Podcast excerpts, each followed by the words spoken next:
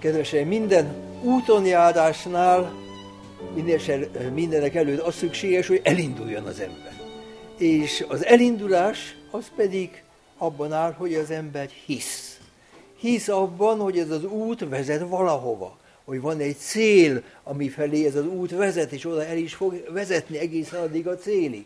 Hisz abban is, hogy ha közben lesznek akadályok, mint például egy folyó, hát akkor lesz híd, és azon át lehet menni. Tehát egy ilyen hit, egy ilyen bizalom, hogy az út az valahova vezet, és az út az biztonságos, ez, ez nagyon szükséges az embernek ahhoz, hogy elinduljon.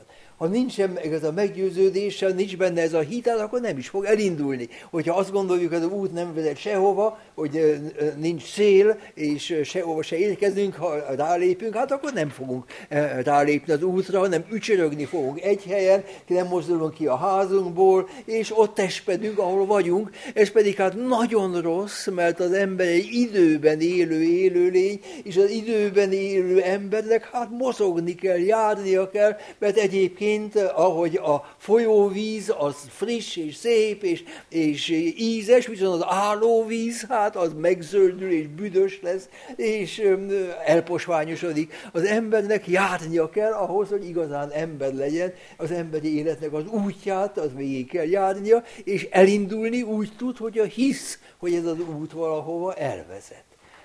A Heideggernek, ennek a neves német filozófusnak van egy könyvecskéje, amelynek az a címe, hogy Holzwege. Holzwegnek nevezik németül azokat az utakat, amelyeket a fakit termelés céljából vágnak ott az erdőkben, hát mennek a favágók fölfelé az utakon, de az az út az egyszerűen csak véget ér valahol az erdő közepén. Mert hiszen nem az a célja ennek az útnak, hogy fölvezessen a hegycsúcsra, és ott egy gyönyörű kilátás táruljon elém, hanem csak lehessen fákat vágni, és aztán onnan legörgetni, le vagy lehúzolni a völgybe. Holzweg a fakitermelésre jó, de ahhoz, hogy valahova elérjünk, hát nem jó, mert nincs annál borzasztóbb dolog, mint az ember nagy erőfeszítéssel fölmászik egy ilyen úton, és egyszer aztán már nincs út, hanem bozót és minden, és nem lehet tovább menni. Hát nagyon sok emberi út, attól félek, ilyen Holzweg-szerű út, hogy nem vezet célba. És szinte azt is mondhatnánk, hogy minden olyan emberi út, amely a sírnál véget ér, az voltak éppen egy ilyen Holzweg, egy ilyen célba nem érkező út. Hát mi törekszünk, kuporgatunk, hatalomra, befolyásra akarunk szert tenni, címeket akarunk kapni, jó állásba akarunk jutni, ö, nagy örökséget akarunk utódainkra hagyni, de hát végül is jön a sír, és oda aztán már, onnan már nem megyünk tovább, ott van akkor mi utolsó útunk, ugye, ahol már nem járunk rajta, hanem visznek bennünket, és hát bizony oda visznek, ahova nem nagyon szeretnénk menni, a sírba. De hát akkor talán még egyeséget azzal vigasztal, hogy hát az én kincsemet, vagyonomat, stb. Vagy eszmémet ráhagyom az utókorra, az utódokra, unokákra, dédunokákra, a hálás utókorra, és talán meg is esik az, hogy ahol sírjaink domborulnak, unokáink leborulnak, és egy áldó imádság mellett emlegetik a mi szent neveinket, de azért, hogyha végig gondoljuk a dolgot, ezek az utódok, ezek se fognak örökké megmaradni a földön. Azt mondják a természettudósok, hogy valamikor ez a mi napunk vagy fölrobban, vagy pedig hát esetleg kihűl, és hát akkor már nem lesznek utódok, akkor vége lesz az életnek itt a Földön.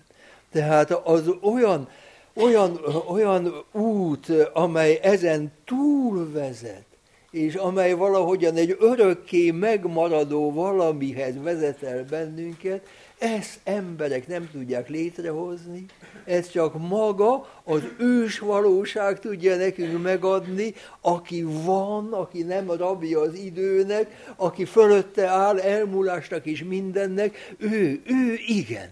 ő tud számunkra egy olyan utat mutatni, és olyan utat biztosítani, amely aztán igazán érdemes járni, mert a végtelenre és az örökre beprogramozott ember akkor hiheti, és meg lett róla győződve, hogy ez az út tényleg oda vezet, ahol szívünknek, ahova a szívünknek a legmélyebb vágyaival, hát azt hiszem mindjárt vágyakozok.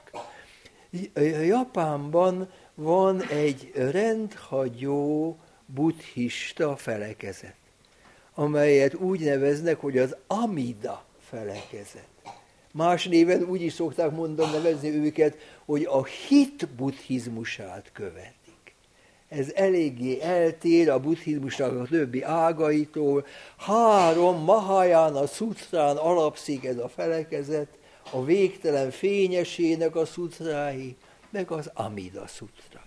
És ez a felekezet, ez már Indiában, Kínában is elterjedt, de főképpen Japánban, a japán buddhistáknak a többsége ehhez az Amida felekezethez tartozik, és nem a zenhez, vagy más felekezetekhez, amelyek itt Európában ismeretesek.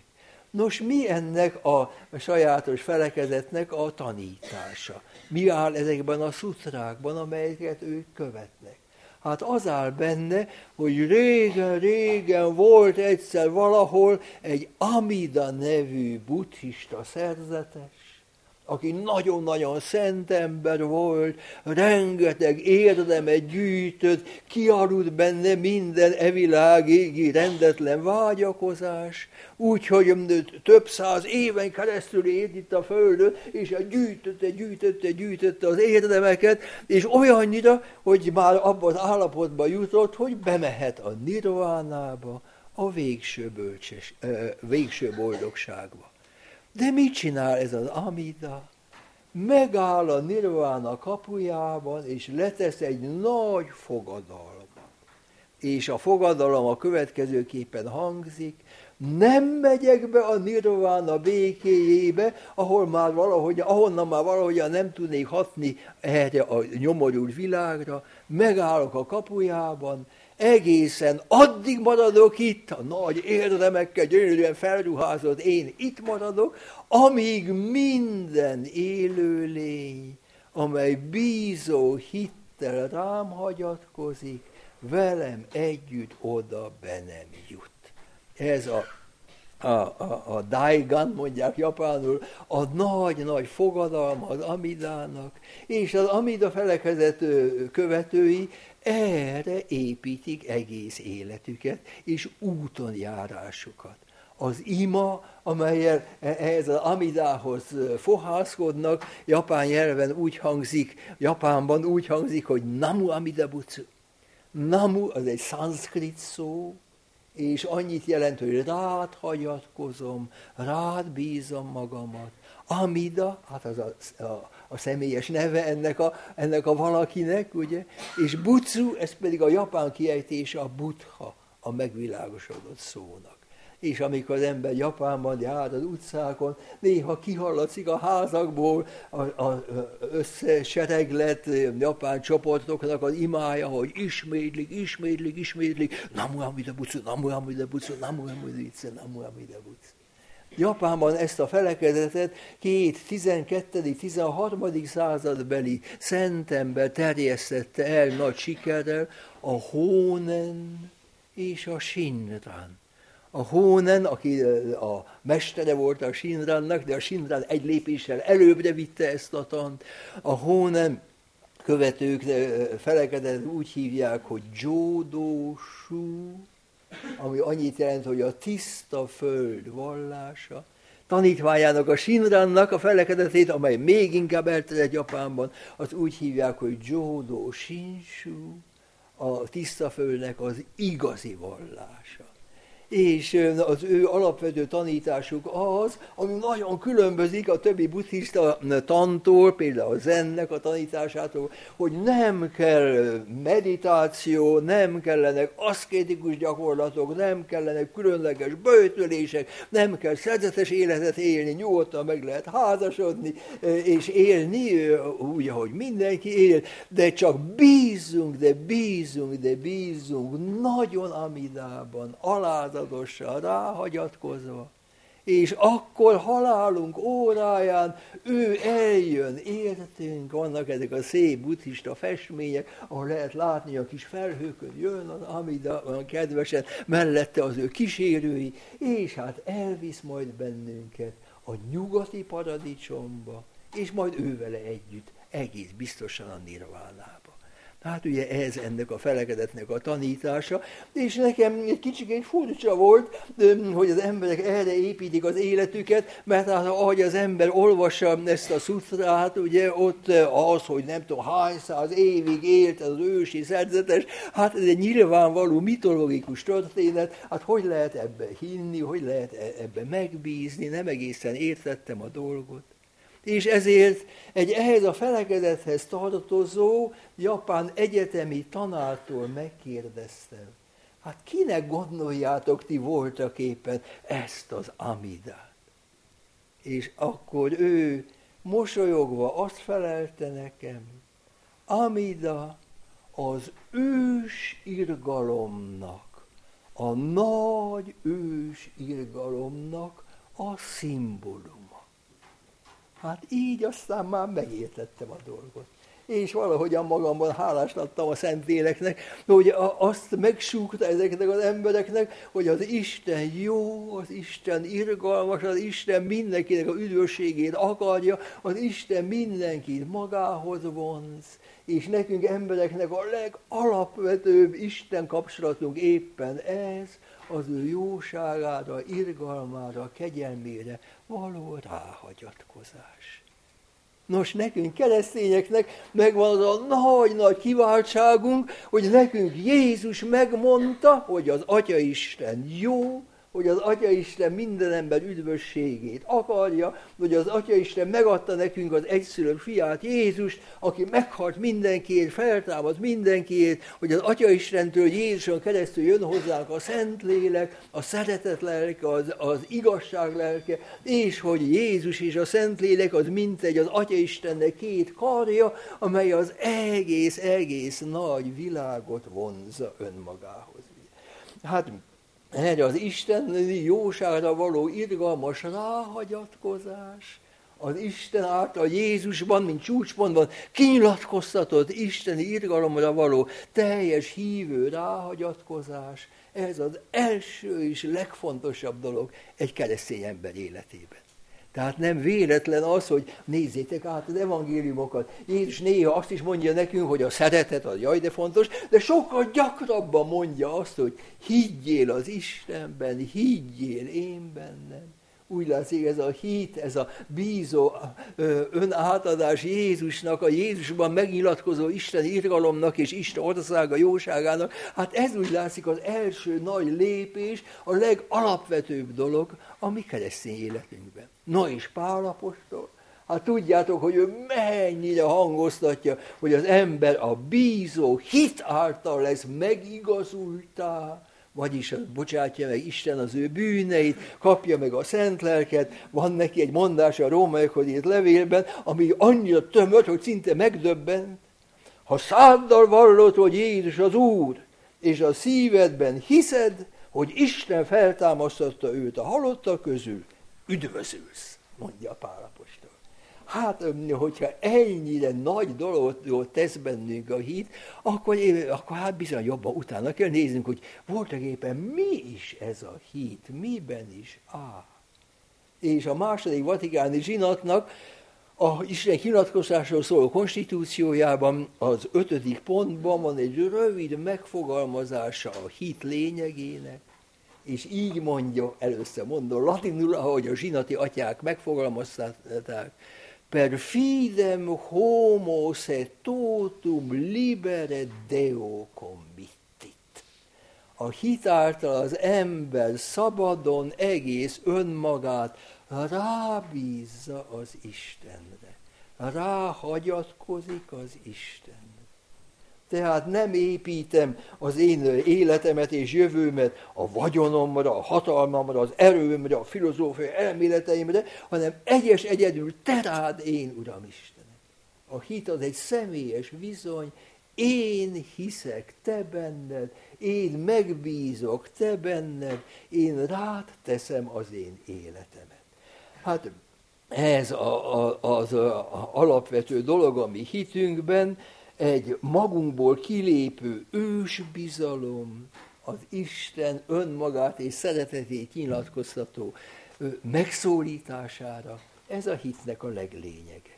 Na most ez a vatikáni zsinatnak ez a konstitúciója azt is elmagyarázza, hogy hogyan jelenti magát az Isten mi nekünk, és azt mondja, hogy ezt tettekkel teszi, és szavakkal teszi, hogy mondjak egy példát, kivezeti erős kardra az elnyomott izraelitákat az egyiptomi rabságból, és utána megmondja nekik, hogy én, az Úr, erős karommal vezettelek titeket ki Egyiptom földjéről, a szolgaság házából. Vagy pedig egy másik, még számunkra sokkal fontosabb isteni tett, az Atyaisten feltámasztja az Úr Jézus Krisztust a halottak közül, és aztán megjelenik ez a Jézus az apostoloknak, és mondja nekik, ne féljetek, én vagyok. Tehát az Isten, a, a, a jóságos Isten az ő kinyilatkoztatásában nem csak azt mondta el nekünk, hogy bízzatok én bennem, mert jó vagyok, hanem tett csodálatos dolgokat, és megmondta ezeket a dolgokat, tette, elküldtötte az ő fiát, feltámasztotta a halottak közül, stb. stb. És ezért, mint hogy az Isten ilyen dolgokat cselekedett és megmondott, ami hitünknek van tartalma is.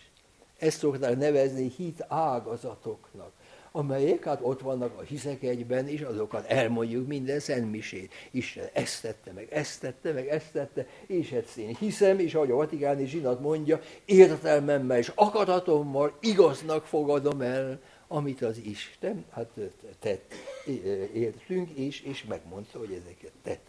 Na most ezeket a hittételeket ismerni, ez, ez fontos, de ö, arra kell nagyon vigyázni, hogy ne csináljuk úgy, ahogy régen néha a katekizmusban bemagoltuk, ugye, hogy a, mit muszáj hinni, ezt meg ezt meg ezt meg ezt a tizenkettőt, vagy nem tudom mennyit, hogy egymás mellé raktuk ezeket a tételeket, és, és hát ezt is hiszem, ezt is hiszem, ezt is hiszem, ezt is hiszem, de nincs közöttük összefüggés. Ez így nem jó. A második vatikáni zsinat egy másik határozatában, de ekumenizmusról szóló határozatban mondja azt, hogy a hit igazságok, a hittételek között van egy fontossági sorrend. És mindegyiket akkor értjük meg igazán, hogyha a hitünk központjával való kapcsolatot azt világosan megértjük.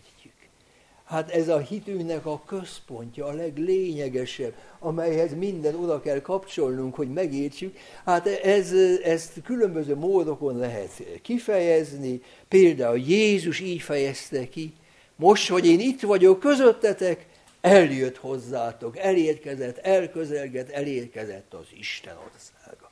Ez volt a jézusi megfogalmazás. Pál így fogalmazta meg. Jézus Krisztust az Isten vétkeinkért halálra adta, megigazulásunkért feltámasztotta. János így fogalmazta meg az ő levelében, az Isten szeretet, és aki a szeretetben marad, Istenben marad, és Isten őben. A második vatikáni zsinat így fogalmazta meg, velünk az Isten, aki kiment a bűn és halál sötétségéből, és feltámaszt az örök élet.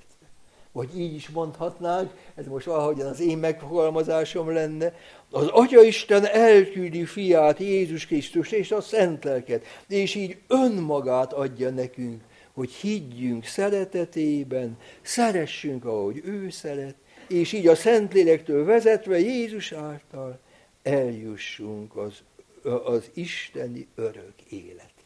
Tehát ezek a központ, ez a központi igazság különböző módon megfogalmazva, és minden más, amit a katekizmusban áll, vagy amit mi megvallunk, ezt ehhez kell viszonyítani, és hogyha ezzel való kapcsolatot felfedeztük, akkor tudjuk azt, hogy, hogy mi ennek a hely az egész nagy üdvörendben, és hát mennyire fontos a számunkra.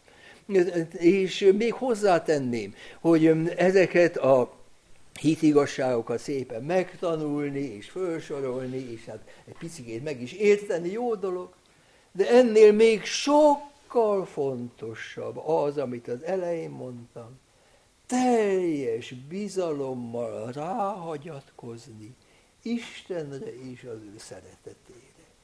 Én, Uram, bízom benned, hiszek te benned, ráteszem az egész életemet, és rálépek ad az útra, amely, amelyet te adtál nekem, és amely biztosan a célhoz elvezet. Mint hogy ez a fontosabb, mint a hittételeknek a pontos felsorolása és, és, és magyarázata, ezért nagyon is megtörténhet, hogy egy magasabb rendű és jobb hite van egy falusi néninek, aki semmiféle teológiai levelező kurzus se végzett el, mint a római Gergely Egyetem professzorulának, aki nagyszerűen meg tudja magyarázni az összes hittételt, de az Istenre való személyes ráhagyatkozása, hát az gyönge lábakon áll. Ez azt hiszem egy nagyon fontos dolog, és hát ez számunkra egy vigasztaló dolog is, hogy ez így van. Tehát még egyszer mondom, az Istenben bízó hit, ez a döntő megindulás az örök életre vezető úton, és ezért hát nagyon fontos számunkra tudni azt, hogy hogyan keletkezik bennünk ez a hit, és hogyan marad meg bennünk ez a hit. És a katolikus egyház ősi tanítása szerint, amit én most is tanít, az isteni kinyilatkoztatás mellett, amelyben Isten jóságát nekünk tettekkel, szavakkal elmondta, még három dolog kell a keresztény hithez. És ezeket, ezekről szeretnék veletek együtt kicsit gondolkodni. Az első dolog az, hogy az értelmünket, eszünket használva nézzünk utána, hogy igazán megalapozott-e az egyházunknak az a tanítása, hogy Jézus Krisztus a végső mértékadó, hogy van Isten, aki szeretett, és aki hazavált, hogy tényleg ez, ez csak egy, egy valami fanatikus állítás, vagy pedig hát ennek ész okai is vannak-e. A katolikus egyház nem szekta. És ezért nem azt mondjuk mi a híveknek, ne gondolkodj, ne gondolkodj, csak higgyél vakon a gurunak, ugye? Nem ezt mondjuk. A mi egyházunk sose félt az észtől. A mostani pápánk épp nem régen írt egy enciklikát, aminek azt a fi, címet adta, hogy Fides et Ratio, hit és ész. És én meg vagyok arról győződve, hogy nem azért nem lesznek keresztények, vagy katolikus keresztények az emberek, mert túl sok problémájuk van, hanem mert túl kevés problémájuk van. Mert megelégszelenek olyan válaszokkal, amik nem igazi válaszok. A végső kérdésekre, hogy miért vagyok én, mi az élet célja, van-e egyáltalán értelme ennek a világnak, meg az én életemben, nek mi a jó és rossz megkülönböztetése, miért abszolút vannak azon megkülönböztetve, mit remélhetek halálom után. Ugye ezek a végső kérdések, és hogyha idáig nem jutunk el kérdezéseinkkel, hát akkor megelégszünk olyan válaszokkal, amik nem igazi válaszok. Tehát igenis, eszünket is használjuk, az is az Istennek a teremtménye, ami eszünk, nem kell attól félni, szépen utána nézni, hogy hát mik az értelmi okai is annak, hogy hát mi, mint huszadik, huszonegyedik századbeli értelmes, fölvilágosult emberek, mégis lehetünk hívők. Krisztusban hívők, Istenben hívők. Van egyébként egy, egy ügyes könyvecske, amit a, a Giovanni Martinetti, az én volt osztálytársam, akivel Rómában együtt tanultunk a Gergely Egyetemen, egy olasz jezsuit az illető, írt, és ami vagy hat, hét, nyolc, kilenc nyelvre lefordítottak, és nagyon jó könyv, magyarra is le van fordítva. Azt hiszem a címe az, hogy Észérvek a hit mellett, és a Paulus Hungarus Kairos kiadó adta ki. Hát én is egy kicsit közreműködtem, nem a fordításban, hanem hát az, hogy végül megjelenjen magyar nyelven. Hát tetszett nekem ez a könyv, és csodálkoztam rajta, mert ez a Martinetti barátom, amikor kispap és fiatal pap volt, egy van kis mujácska volt ő, ugye. És hát, hát kikupálódott, úgy látszik, mert hát egy ilyen jó könyvet írt, ugye, amit hát mondom, még japánra is most már azt hiszem lefordították, és portugál, mindenféle nyelven meg van írva.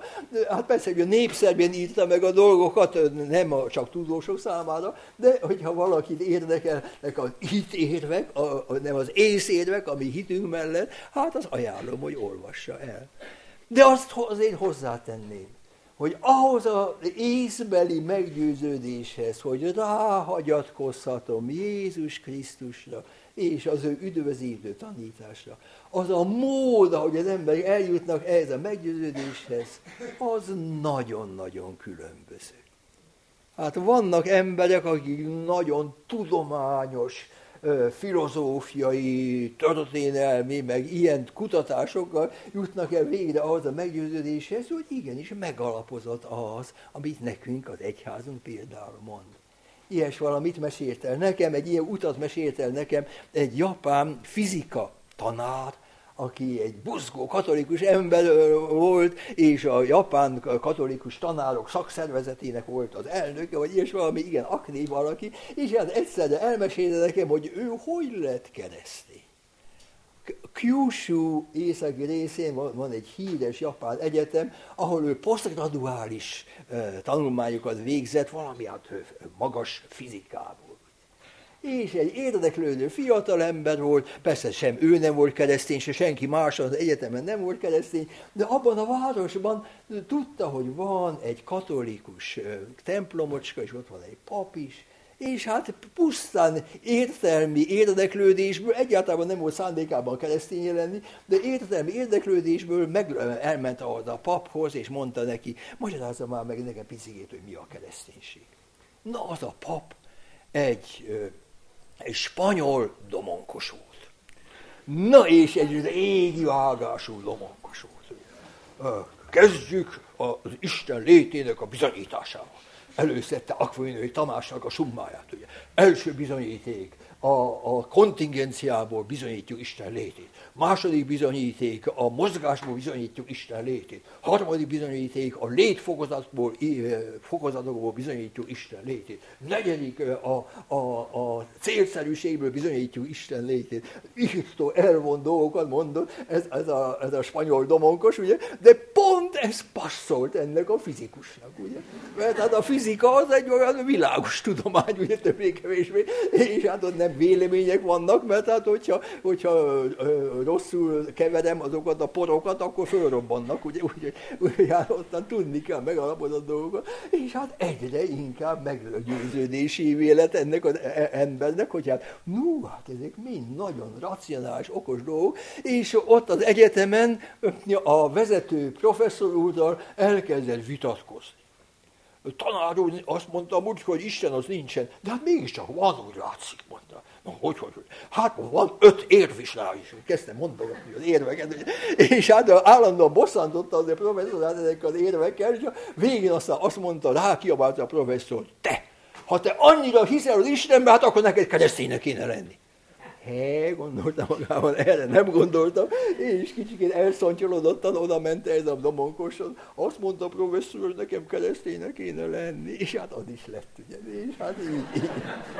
Na hát, ilyen módon is lehet eljutni az észérveken keresztül a hithez, de másképp is azért. Ezt már sokszor elmeséltem, de olyan jó történet, és valóban megtörtént, hogy nektek is elmondom. ezerkilencszáznegyven-ötven történt Hirosimában. Oda lezuhant az atombomba, mint tudjátok, a háborút a japánok elvesztették, minden összeomlott nekik, egész lelki világuk is összeomlott. És Hiroshima külvárosában, ahova szerencsére a bombának a hatása nem nagyon te- jutott el, volt és van most is egy jezsuita rendház. És annak a házfőnöke akkor a Pedro Arupe nevű baszk jezsuita atya volt. Én ismertem ő személyesen, később társaságunk, Jézus Társaságnak általános rendfőnöke lett, egy, egy lángoló, lelkületű, buzgó és mélyhitű misszionáris és lelki ember.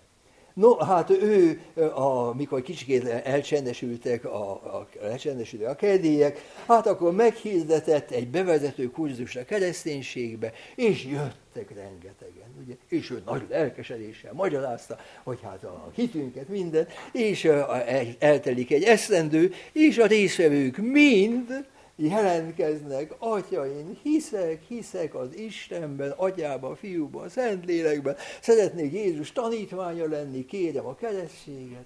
Anyuka, atya nagyon örült persze, hogy ilyen, ilyen sikeres volt az ő hithirdetése.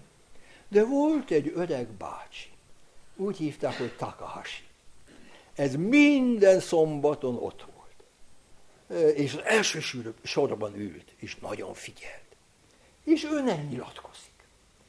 Hát atya bajba volt, mert az egyfelől ugye embereket nagyon ráncigálni, hogy keresztelkedj már meg, hát ez se jó, ugye. De másfelől pedig az, az öreg minden héten itt volt, most elmegy, meg se keresztelkedik, hát ez se jó azért. Hát Arupe atya ugye a kezét tördelve, olyan megy a, a Takahashi úrhoz, és mondja neki: kedves Takahashi úr, talán, esetleg, esetleg, talán gondol arra, hogy talán esetleg megkeresztelkedni. Mit csinál Takahashi? Oda teszi a kezét a, a füléhez, és azt mondja: eee. Hát Arupe kicsit elcsodálkozott, és most már hangosabban mondja: óhaj, te megkeresztelkedni! Tehát Takahashi megint csak ide teszi a kezét. Eee. Hát Arupe most már egészen paf volt, ugye? És hát mondja most már ordítva: akar-e megkeresztelkedni? És akkor mondja az öreg Takahashi: igen, kérem a keresztséget. Kedves főtisztelendő úr, én egy kicsit nagyot halló vagyok. Minden héten itt voltam, de az atya magyarázatából én semmit sem hallottam. De egy, hé- egy éven keresztül én néztem az atyát. És rájöttem arra, hogy az atya egy hiteles, igaz ember.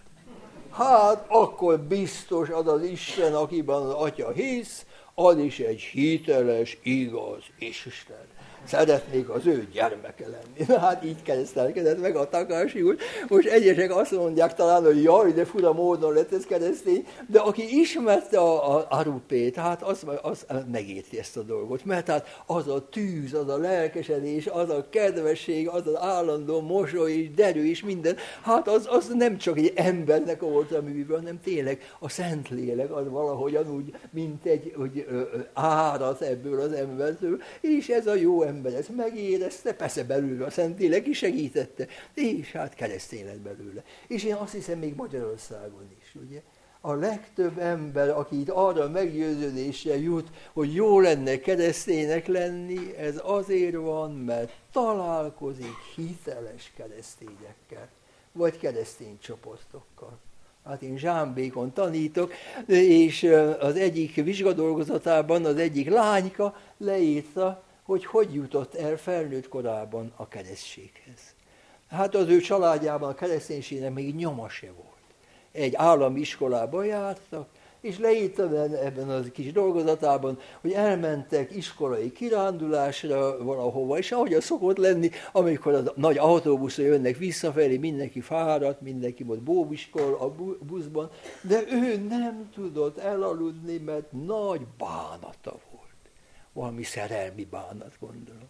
Na és mellette ült egy másik lány, osztálytársa, nem volt különösképpen barátnője, de hát osztálytársak voltak. És minthogy nem bírt már magával ez a szegény bús lányka, mondta ennek a másiknak: te, én most olyan, olyan szomorú vagyok, nem tudok még elszúnyogálni, és olyan szomorú vagyok.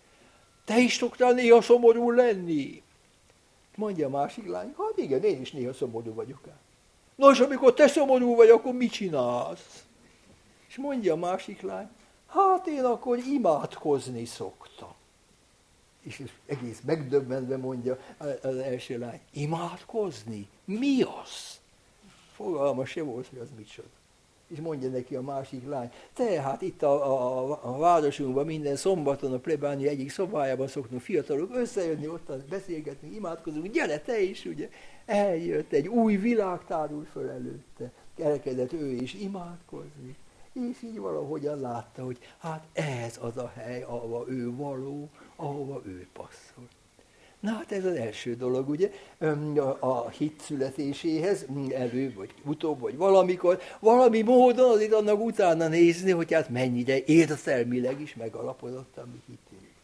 De, és ez most a második pont, így módon, ha csak ezt csinálja valaki, senki el nem juthat a hithez. Ez kicsikét megdöbbentő állításnak tűnik, de a Szentírás világos tanítása és a katolikus egyház dogmája. Mert az, a hit az egy kegyelem, a hit az egy ajándék. Pál apostol mondja így, senki sem állíthatja azt, mondhatja azt, hogy Jézus Krisztus az Úr, ha nem a Szentlélek vezeti őt. És Jézus maga, János evangéliuma szerint azt mondotta, senki sem jöhet hozzám, senki sem hihet bennem, ha az én atyám nem vonzza őt. És a második vatikáni zsinat, ez ugyanúgy, a, a vatikáni zsinat, ez pedig így mondja, hogy a,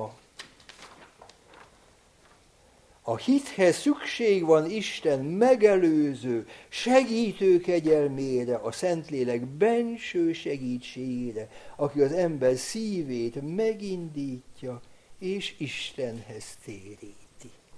Hát ez, amit a Szentlélek bennünk tesz, ez nem egy kényszerítés, de egy vonzás. Isten mintegy velünk szemben áll, és megszólít. Megszólít a Szentírás által, megszólít Jézus által, megszólít keresztény emberek által. De ugyanez az Isten jön valahogyan Szentlélekként hátulról, vagy a mélységből, és ráhangolja a mi szívünket erre az isteni szeretetről szóló kinyilatkoztatásra. Csak az Istentől valahogyan behangolt ember képes az Isten kinyilatkoztatást teljes vértanúságra és kész meggyőződéssel magáévá tenni és elfogadni. Ha mi csak az értelmünknek kutatgatnánk, hát akkor egy többé-kevésbé valószínű, vagy majdnem biztos vélemény leszne belőle, lenne belőle, de azért nem lesz senki sem ö, vértanú. A Szentlélek az, aki belülről ráhangol. Valahogy a hátulról jön, megnyitja a szívünket, egy régi zsinat nyomán azt mondja a második vatikáni zsinat, megadja nekünk az édes ízet, azt az ízet, hogy milyen jó dolog az Isten kinyilatkoztatást magamévá tenni és elfogadni. Ez kicsit hasonlít ahhoz, ahogy az ember, ahogy az ember eljut az a nagyon egyszerű meggyőződéshez, hogy jónak lenni jó. Hát ezt se lehet bebizonyítani, csak észérvekkel. Ez az embernek a belső ráhangolódása az ősjóságra. Ez az, ami teljes bizonyosságra bennünket arra vonz, hogy kimondjuk, és ezt szerint éljünk is, hogy jónak lenni jó. Ehhez hasonló valami az, amikor az Isten az ő túláradó és csodálatos és önmagát adó szeretetét, megbocsátó szeretetét kinyilatkoztatja, akkor ez a Szentlélek, a szeretet lelke bennünk erre ráhangol, és akkor szeretünk szeretni, és a szeretetet életünk alapjává tenni. Hát valahogyan így történik ez, ugye, az szembe jön velünk valahogy a Jézus, a mennyi atya és mintegy Jézuson keresztül így szembe jön velünk, megszólít a Szentlélek szavai által, a Szentlélek az másképp csinálja. Ő hátulról jön. És a lelkünket nem önmaga felé, hanem Jézus felé és a mennyei atya felé nyitja, és ezt a nagy összetalálkozást, ezt egymással találkozást, ezt teszi lehetővé. Hát ez a második dolog. És ehhez hozzá kell tennünk azt, hogy a, a, a Szentlélek, a hit kegyelmét nekünk adó Szentlélek, az olyan emberekbe tud jól belefolyni, akik alázatosak, akik keresők, akik vágyakozók, akik nem önteltek, akik nem hiszik, hogy ők találták föl a spanyol viaszt, és már mindent tudnak, és senkitől semmit sem kell tanulniuk, akik éheznek és szomjaznak az igazságra. Azokba szépen belejön a Szentlélek, és megnyitja őket belülről a végső igazságra. Hát ez a Szentléleknek, ez a benső vonzása, ez egyes esetekben, amikor úgy jön, hát egy óriási krízis élmény. Hát ilyen volt a Pálé, ugye itt a damaszkuszi úton, amikor hát lezuhan a lováról, és mindjárt ott van benne a hit, uram, mit akarsz, hogy tegyek, ugye? Ilyen volt az Ágostoni, ismerjétek azt a szép történetet, ugye? Ő már nagyon szeretett volna keresztény lenni, értelműleg már meg is volt győződve a keresztény tanítás helyes voltáról, de nem tudta magát rászánni arra, hogy erkölcsös életet éljen, és hát az Isten vezetésére bízza rá magát. És akkor barátaival ott ül Milánóban, egy kertben, egy házban, és jön ottan két fiatalember, és mondják, hogy a trieri császári udvarban két császári magasrangú testőr, akik elolvasták Szent Antal remete életrajzát, ott hagyták az egész császári szolgálatot, és elmentek remetének Egyiptomba. Na és erre az Ágost, amikor ez a történet hallja, egy belső hatalmas felindulás vesz rajta erőt, elkiáltja magát, szurgunt indaktiet rápium célum, ő maga írta ezt le ugye a vallomások könyvébe, fölkelnek a tanulatlanok, és elragadják az eget, a mennyet, és mi minden tudományunkkal itten fettengünk a sárban és a piszokban. Mindenki meg volt döbbenve, hogy mi lehet ezt az Ágoston, de már nem is volt megmaradni, kirohant a kertbe, már azt se tudta, hogy mit csináljon, és ott a kertben hall egy szót, tolle, lége, vedd, olvasd. Mi ez? Mi ez, gondolja Ágoston? Ez egy új gyerekjáték talán, de ilyet még nem hallottam. És szerencsére a nagy felindulásában is a Szentírást azt már annyira szerette, hogy mindig ott volt a kezügyében, és hát magával. És hát tolle, lége, vedd, és olvas, kinyitja, és a rómaiakhoz írt levél nyílik ki, ugye neki, hogy ö, már nem kicsapongásban, stb. Éljétek életeteket, hanem öltsétek magatokra Jézus Krisztust. Na és abban a pillanatban ez az Ágoston hát megtért, ugye? És jön vissza a barátaihoz, és mondja, kérem a kerességet, és ti is majd velem, ugye? Hát ilyen dolgok történnek, ugye?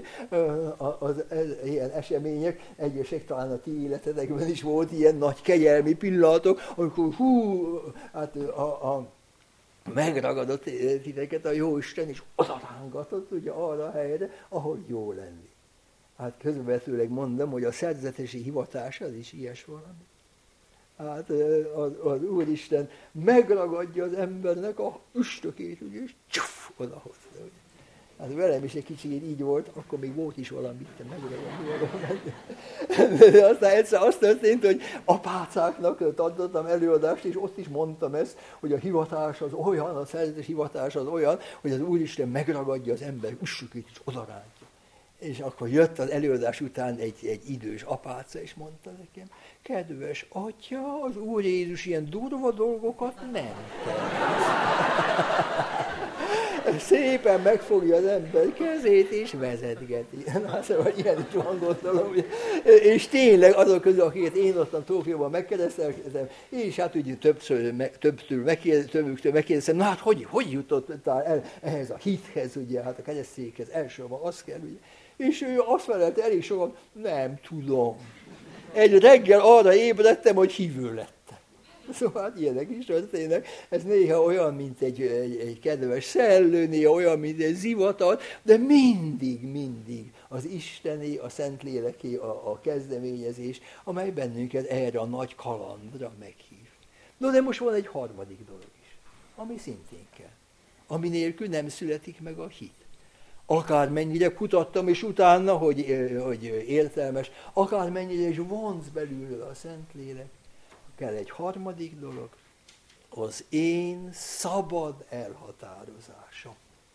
Azért hiszek, mert akarok hinni. Ez olyan, mint egy belegugrani valami.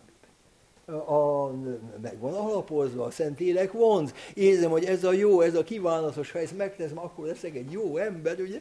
De, de nem kényszerít, nem olyan, mint a készeket, annak feltétlenül négynek kell lenni, de nem így van, ugye?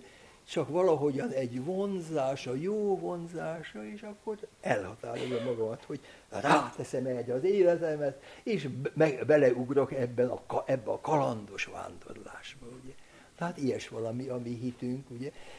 És, és olyankor az ember néha, a, a, amikor a hitnek az első lépését megteszi, néha nagy feszültség és félelem, és ilyes valamik vannak benne, hogy jaj, mi lesz velem, olyan, mintha egy magas szikláról lezuhannék, és lencse a gomolygó felhőket látok alattam a mélyben, és hát mégiscsak kiugrom a nagy semmibe.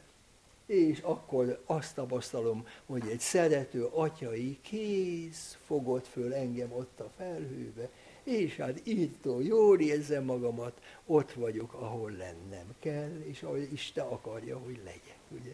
Hát így, így születik meg a hit, és nem csak így születik, hanem így marad meg. Nem csak a hit első pillanatában, hanem végig. A Szentléleknek az Isten kinyilatkoztatása, a Szentlélek vonzása, és az én igenem. Ezzel marad meg az emberben a hit. Én azt hittem, hogy amikor az ember öreg lesz, mint jó magam, akkor már olyan természetes dolog lesz hinni Isten szeretetében. De nem úgy van. Minden nap meg kell küzdeni a hitünkért. Mert hát állandóan csak olvasik el az újságokat, vagy hallani dolgokat, amik körülöttünk történnek. Állandóan történnek olyan dolgok, hogy már petlekedni szeretnénk az Istennel, ugye, hát állítólag te vagy, Isten jó vagy, és még talán mindenható is vagy, és hát mi történt itten most, Irakban, vagy nem tudom hol, ugye. És rettenetes dolgok történnek ebben a világban. Sötét ez a világ. És ezért a hitünk állandó kísértés állapotában van. Hogy jobb lenne kétségbe esni, mert talán nincs is Isten, vagy legalábbis nem figyel erre a világra. És a hitnek a csodája éppen az, hogy mégis hisznek az emberek. Hát ez már Jézusnál is így volt. Jézusnál is ugye a legrettenesebb dolog történt vele, elfogják, elárulják, meggyalázzák, megkínozzák, keresztre szögezik, Isten nem szól közben, nem segíti, nem küld angyalokat, és mégis Jézus azt mondja, atyám, kezedbe ajánlom az én életemet. Az atyának a közelségét nem érezte, de belefogóckodott az ő kezébe. Én hiszek te benned. És hát ez így megy végig. Amikor vértanúkat ottan lassú tüzen égetnek, vagy ilyen dolgok, ugye, hát annak ellenére, hogy az, az Isten nem menti ki őket ezekből a borzalmakból, mint például a Néró üldözésénél, ugye. Hát akkor született meg például ott Márk evangéliuma Rómában, ahol a kereszt alatt vallja meg az a százados, ez az ember valóban Isten fia volt. A teljes, elhagyatott szenvedés mélységében nyilatkozik meg számunkra az egészen más furcsa Isten.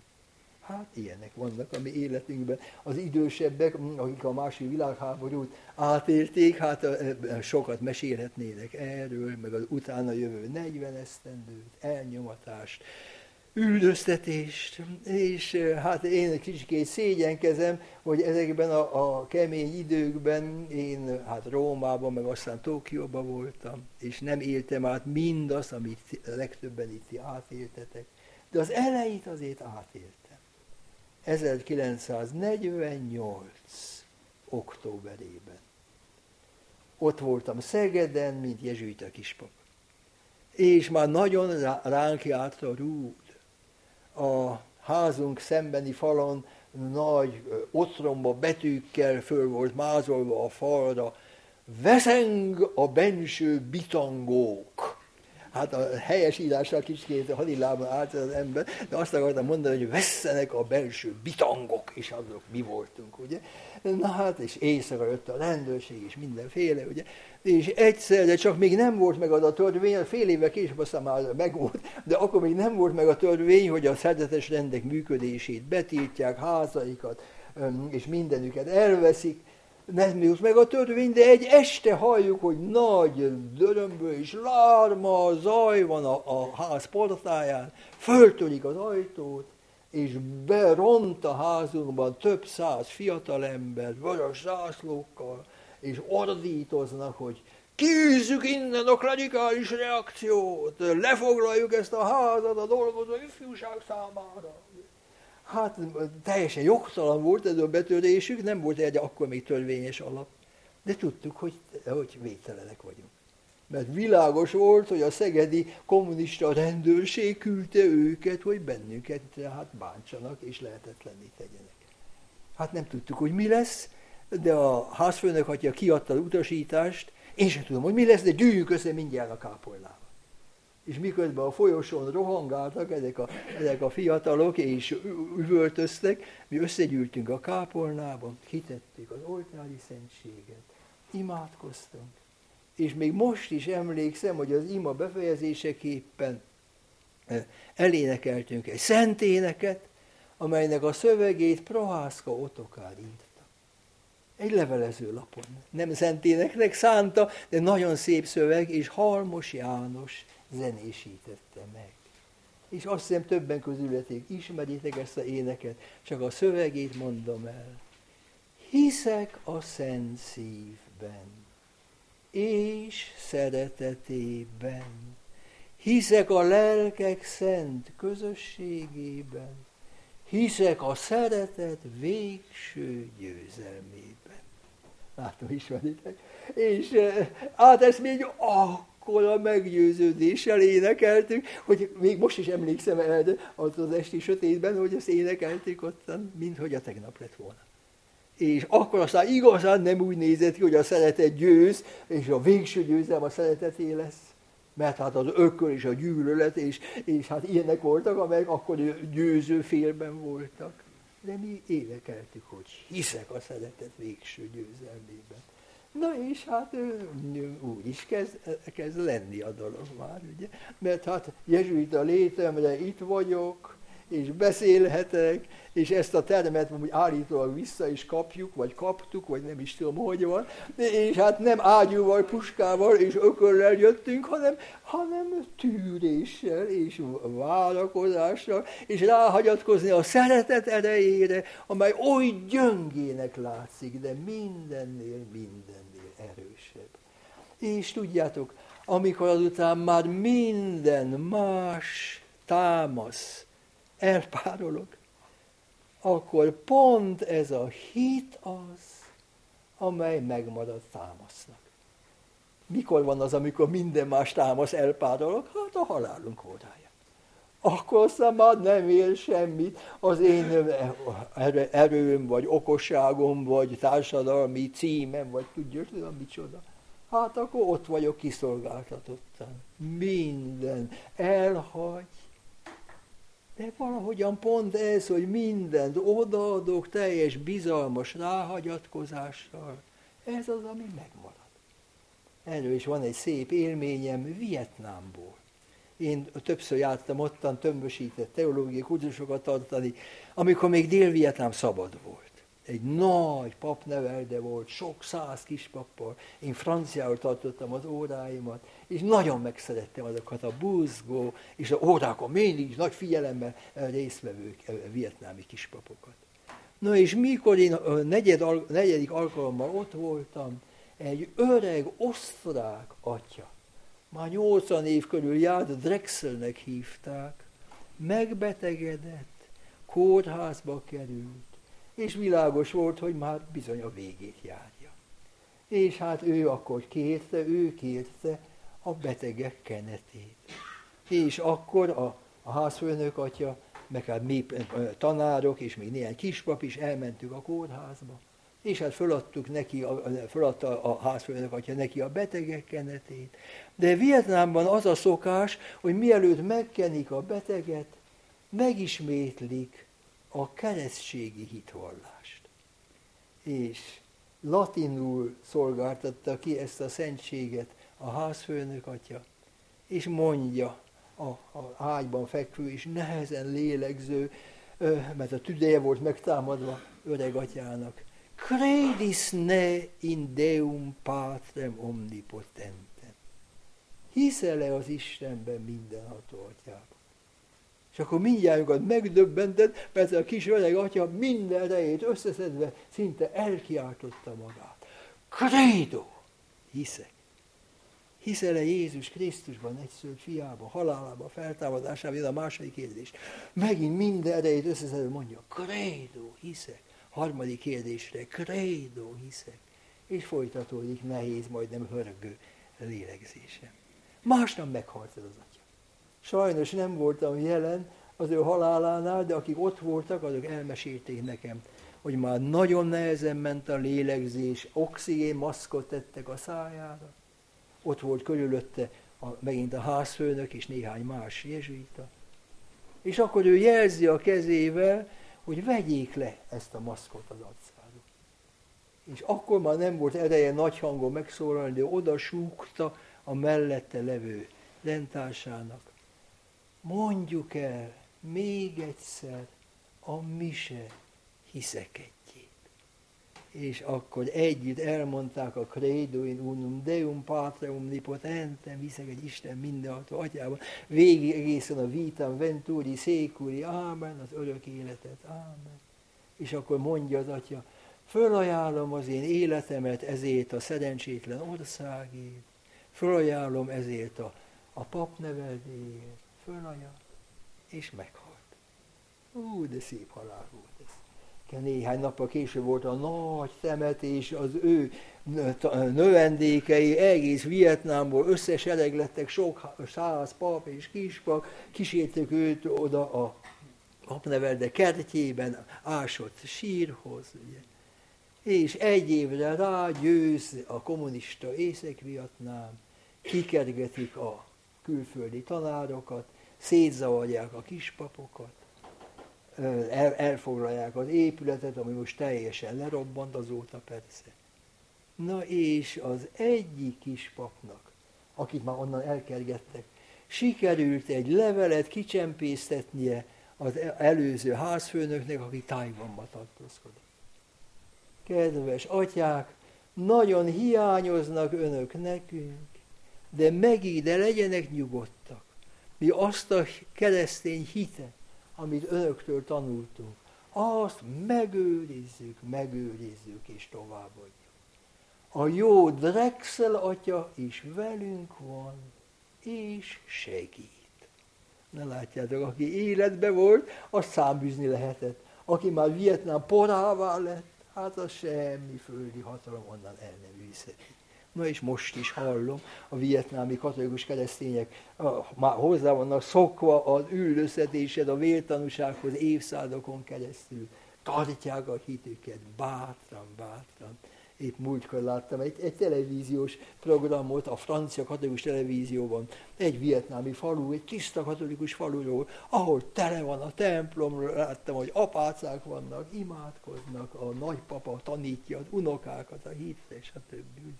Úgyhogy, hát igen, igen, mindennél erősebb tud lenni ez a hit.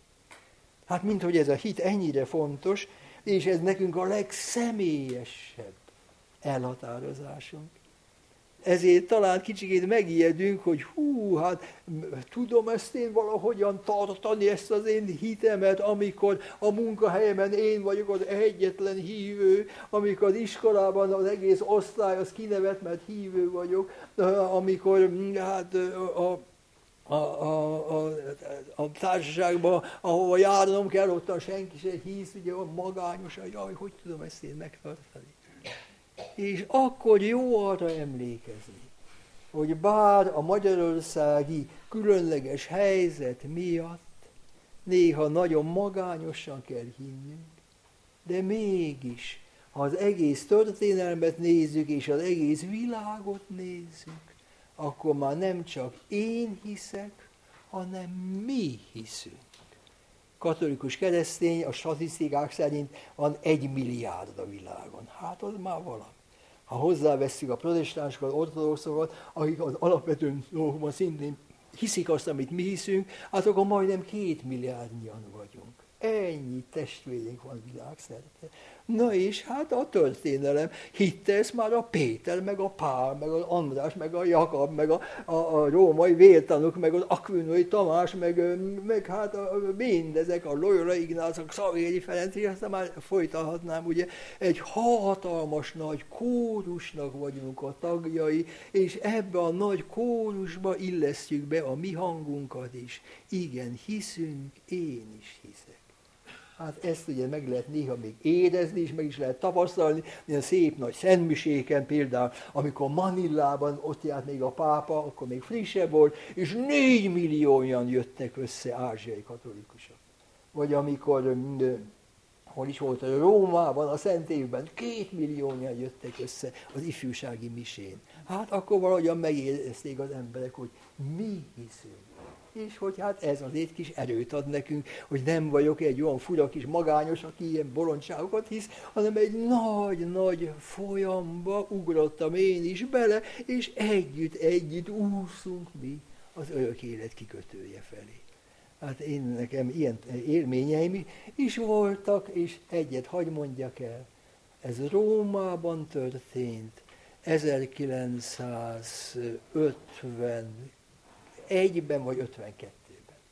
Én akkor a Római Gergely Egyetemnek voltam növendéke, amelynek több ezer ö, diákja volt, legnagyobb részű akkor papnövendék volt, tanárikkal teljesen nemzetközi, a diákság is hát ott ottan, minden volt ottan, Európa minden népe voltak, koromfekete négerek voltak, arabok voltak, kínaiak voltak, hát mindenfélék, ázsiaiak, afrikaiak, mindenki, ugye.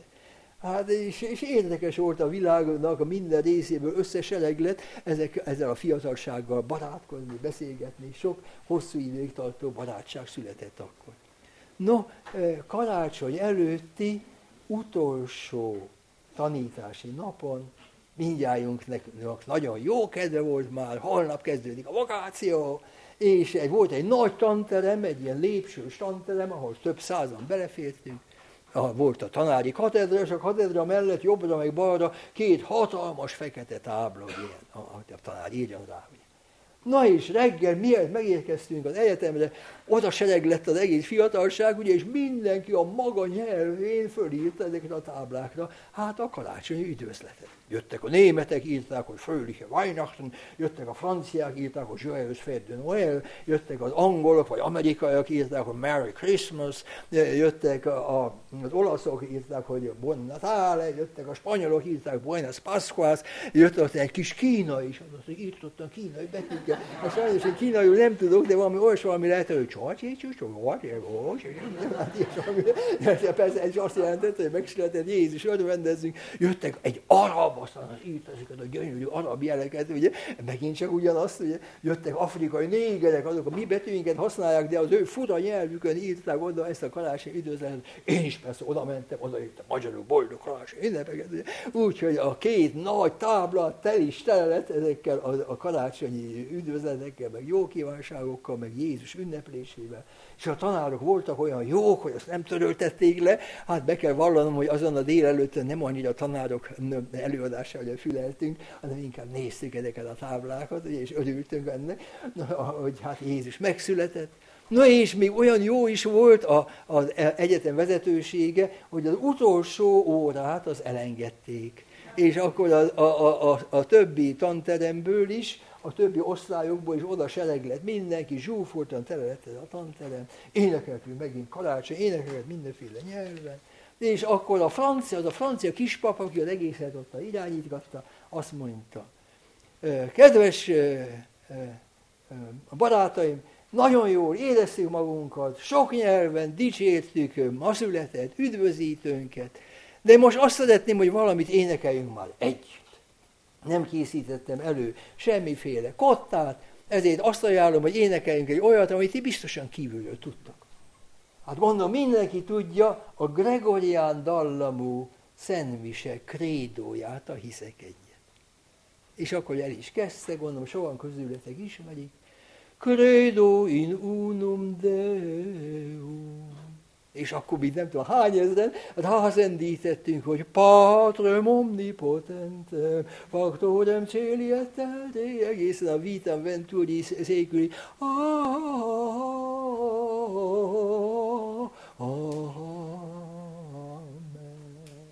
És akkor én úgy éreztem, hogy hát nem csak én, hanem a többiek is valami nagy élményünk volt akkor, hogy az egész világról összesereget és Jézusra életünket rátevő fiatalok együtt mondjuk, igenis hiszek, hiszünk az Atyában, a Fiúban, a Szentlélekben, hisztük az egyházat, örök életet. Hát ez az ugye. Úgyhogy hát ilyen valami ez a mi hitünk, és talán semmi más nem számít, mondja a Pál apostol, mint a szeretetben tevékenykedő hit. És ezért ma a hitről beszéltem, és két hét múlva, hát akkor a szeretetről lesz szó. És azzal szeretném befejezni, hogy jó magam is, és mindnyájan is, majd ugye a szívünk mélyén mondjuk el azt az, az imádságot, amit egy édesapa mondott, amikor az ő beteg fiát hozta Jézushoz, hogy gyógyítsa meg, és Jézus azt mondta neki kicsit búsan, ha nem láttok csodákat, nem hisztek.